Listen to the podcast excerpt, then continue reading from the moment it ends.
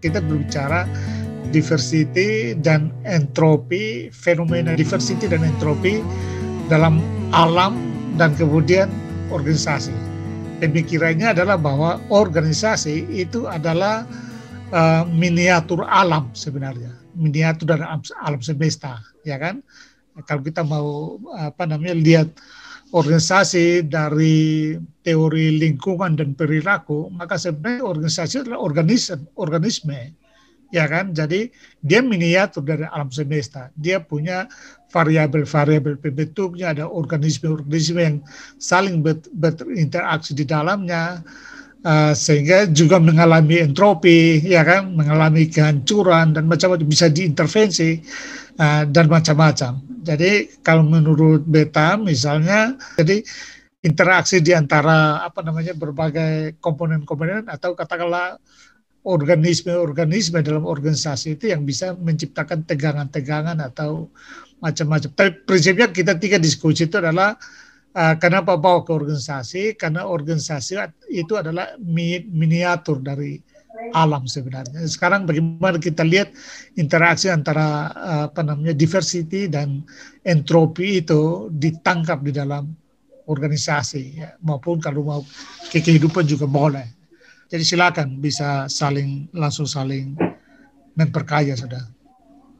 Dari sisi siapa? Chris atau Ricky coba silakan. Mungkin Chris duluan karena dia orang teknik. Ya Jadi... betul. Dia teknik yang juga coba menjabat, uh, dia sudah coba menjabatani teknik yang sosial. Ini yang hebatnya Chris di situ. Jadi dia merintis sebuah wilayah baru ya yang menjembatani teknik dan sosial dan ini menurut saya ini luar biasa sekali itu. Silakan Chris. Ya terima kasih.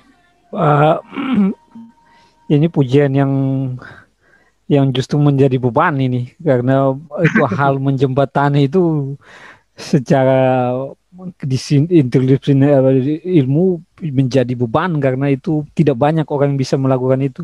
Uh, proses ini menurut beta sebenarnya sudah diadaptasi juga. Jadi ada satu uh, konsep uh, tentang uh, pohon kehidupan uh, dari biologi yang kemudian diadopsi di dalam uh, ilmu pengambilan keputusan. Hmm. Jadi uh, justru apa yang kita lakukan dalam diskusi ini itu bukan duplikasi, tetapi lebih kepada Uh, nanti om, nanti Om Riki tolong bantu untuk mendefinisikan apa yang dimaksud beta ini artinya secara uh, ilmu pengetahuan atau pemahaman teori teorinya tapi entropi dan diversity ini yang coba kotong lakukan di uh, organisasi.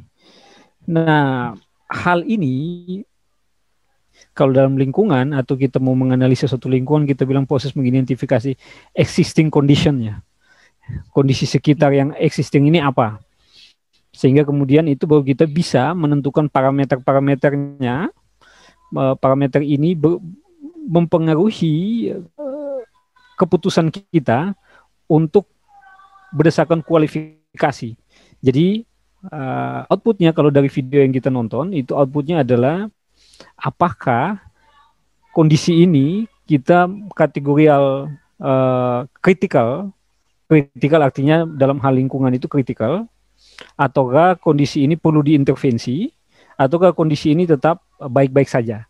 Nah, itu tahapan pertama yang kita coba identifikasi dari video itu berdasarkan tahapan.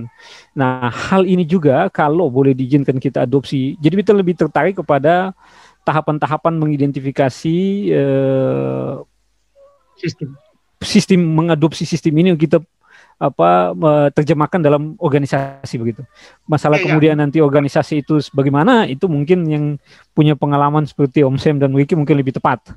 Kita lebih berdiri pada kondisi mengidentifikasi pengalaman begitu. Jadi ketika kau sebagai seorang uh, apa pengambil uh, kebijakan atau keputusan atau lebih tepat pemain player, maka dalam organisasi kau harus tentukan dulu kondisi existing organisasi saya ini bagaimana? Misalnya kita case-nya organisasi ini. Swabnya bagaimana? Siapa yang mampu di bidang apa? Latar hmm. belakangnya apa? Kemajemukan, homogen, heterogen, sehingga ketemu baru bisa uh, masuk ke dalam proses uh, klasifikasi yang berujungnya ke uh, proses intervensi atau organisasi ini tetap di uh, pertahankan dengan beberapa perubahan-perubahan yang sifatnya tidak makro. Jadi itu lebih menurut, berkaitan dengan keahlian dan potensi anggota organisasi atau? Betul betul betul. Itu yang kita maksud. Artinya kita menjawab secara uh, uh, global bahwa uh, tapi tahapan pertama tetap kita harus mengidentifikasi. Jadi kalau kita lihat di proses uh, ini dalam video itu dia coba mengswap semua kondisi de alam baik itu taksonominya dan sebagainya dan kemudian diputuskan misalnya case uh, kita taruhlah di uh, case-nya di Boti ya kalau boleh kita angkat ya artinya kita coba hmm. mengreka case-nya di Boti apakah daerah-daerah uh, di sekitar Boti uh, artinya Boti you pilih Chris pilih karena diandaikan uh, punya diversifikasi tinggi gitu ya. Uh, betul, betul. Uh, jadi tidak terbatas kepada uh, manusia saja, tetapi alam. Artinya kita ya, ya. kita ambil ini tidak hanya sekedar Nah kalau misalnya saya coba ngambil di beberapa komunitas lain, ekosistem yang lain, itu tentu kita perlu penyesuaian atau koreksi-koreksi karena faktor manusia mungkin berbeda dengan faktor alam yang ditempati. Faktor alamnya masih natural, tapi manusianya tidak natural. Nah itu kan kita butuh faktor koreksi sehingga kita anggap sistem ini ideal untuk kita pakai sebagai bah uh, acuan untuk uh, menjadi contoh hmm. Atau sampel. Nah kenapa Boti menurut kita kita semua banyak mengenal, apalagi kita bertiga mengenal daerah itu juga tahu dan juga ada di sekitar apa di daerah timur sehingga menjadi uh, tidak susah ketika kita membayangkannya. Nah, misalnya uh, di Botisoe itu berarti ada alam yang masih belum banyak uh, kalaupun proses penanamannya belum banyak hmm. menggunakan pupuk kimia. Artinya apa? Artinya tidak ada intervensi dari nela, uh, maaf dari petani yang memandang bahwa lingkungan itu sudah uh, mandul atau tidak menghasilkan sesuai harapan sehingga perlu uh, variabel yang mempercepat proses itu. Nah kalau di Boti itu menurut pengamatan by informasi sekunder, by informasi sekunder artinya tidak lihat langsung, jadi berdasarkan nonton di YouTube, buku, uh, informasi dari teman-teman yang pernah ke sana, itu semua masih natural begitu. Nah, itu menjadi menjadi sesuatu yang baik uh, kita pakai untuk diversifikasi yang tadi. Nah, jadi kembali ke tadi kalau kita masukkan indam organisasi, jadi organisasi yang baru, terus kita bisa melihat bahwa dia uh, organisasi ini bagaimana proses memulai awalnya kita mengidentifikasi. Ya itu tahapan-tahapan uh, yang coba tadi uh, apa beta sebutkan dari awal begitu. Begitu bos untuk awalnya. Hmm. tapi ya, uh, okay. tunggu. Uh, karena kalau dibilang entropi entropi itu adalah sesuatu yang tidak bisa diidentifikasi di, diidentifikasi dari awal karena dia itu hadir pada saat proses. Nah, kalau kita nonton kembali ke yang video YouTube itu ya, dia jelaskan bahwa dalam setiap usaha manusia pasti ada entropi. Dalam betul, betul. usaha manusia. Maksudnya ketika manusia berupaya untuk membuat bumi ini menjadi mudah uh, dengan berbagai rekayasa biologi, berbagai rekayasa uh, alam semesta dan lain-lain, tetap pasti ada yang namanya uh, sesuatu yang sifatnya merugikan atau menghancurkan instrumen lainnya. Nah, itu yang namanya hmm. entropi, sesuatu yang ketika kita melakukan sebuah usaha, usahanya positif karena tujuan goalnya positif. Tapi ketika kita uh, memunculkan berbagai energi untuk menuju goal tersebut, pasti ada yang hmm. harus dikorbankan. Contoh, kalau kita mau ke Semarang ya, pakai bis, gitu pasti bis itu berbahan bakar. Gitu. Uh, dia akan mengeluarkan CO2 ke alam semesta ini. Kita akan sampai Semarang.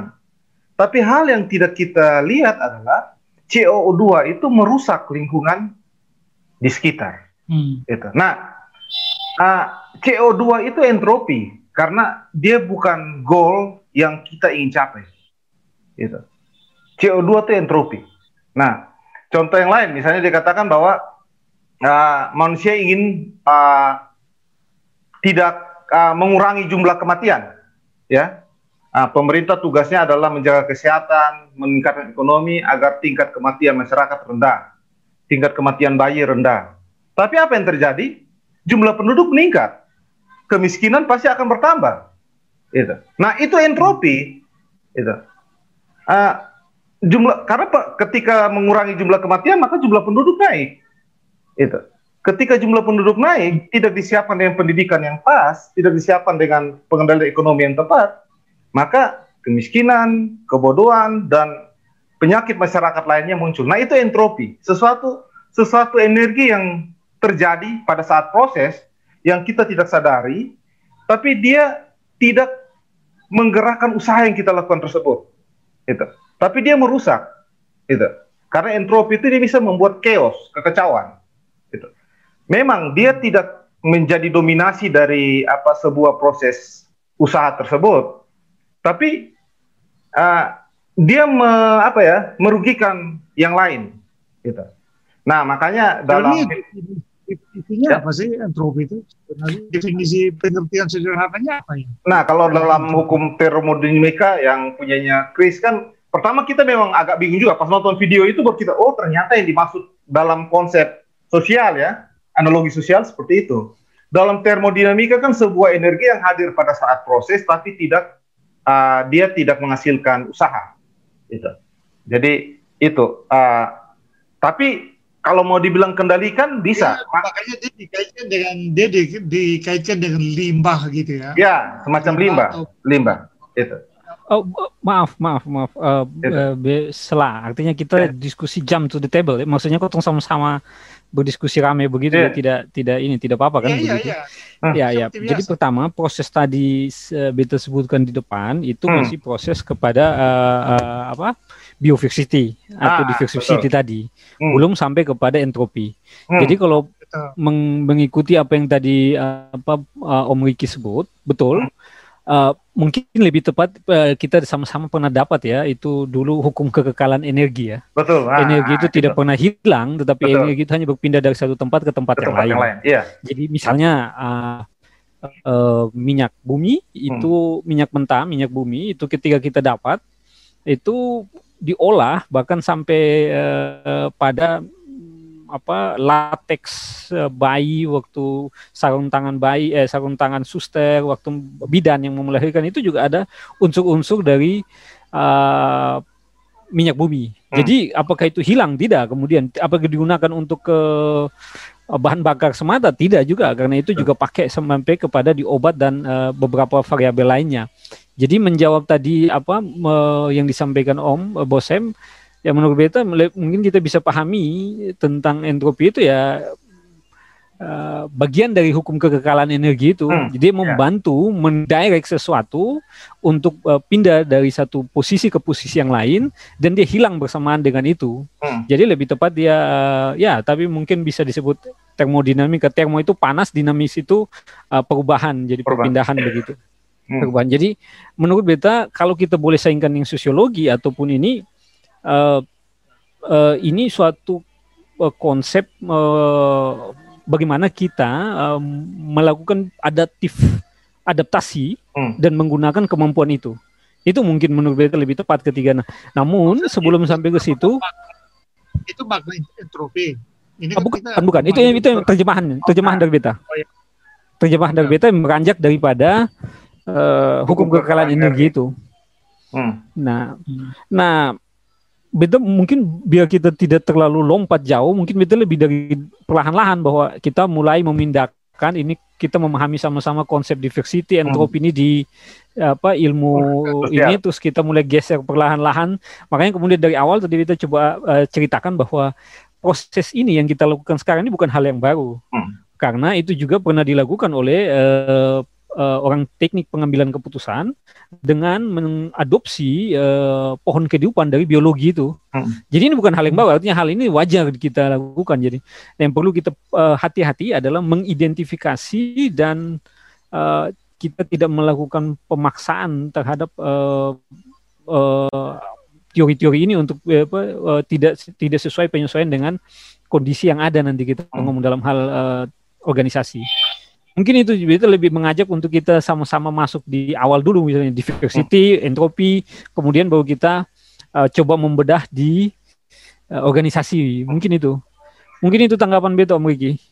Iya, karena bayangan kita, uh, Chris, uh, pada tataran ini hukum termodinamika ya, kalau diterapkan dalam sebuah organisasi, itu maka uh, di, pada saat existing yang tadi Chris ceritakan, itu maka diverifikasi diferensiasi itu terjadi pada saat existing. Karena dalam dalam organisasi semakin beragam maka ide semakin banyak uh, penyelesaian masalah bisa dengan uh, solusi yang out of the box. Karena banyak orang yang berpikir ketimbang yang berpikir itu adalah uh, program studinya sama asalnya sama SMA-nya sama pasti sudah saling mengenal. Jadi apa problem solvingnya pasti satu dua saja. Tapi kalau makin beragam, maka semakin banyak uh, pendekatan yang bisa dilakukan untuk menyelesaikan masalah. Itu.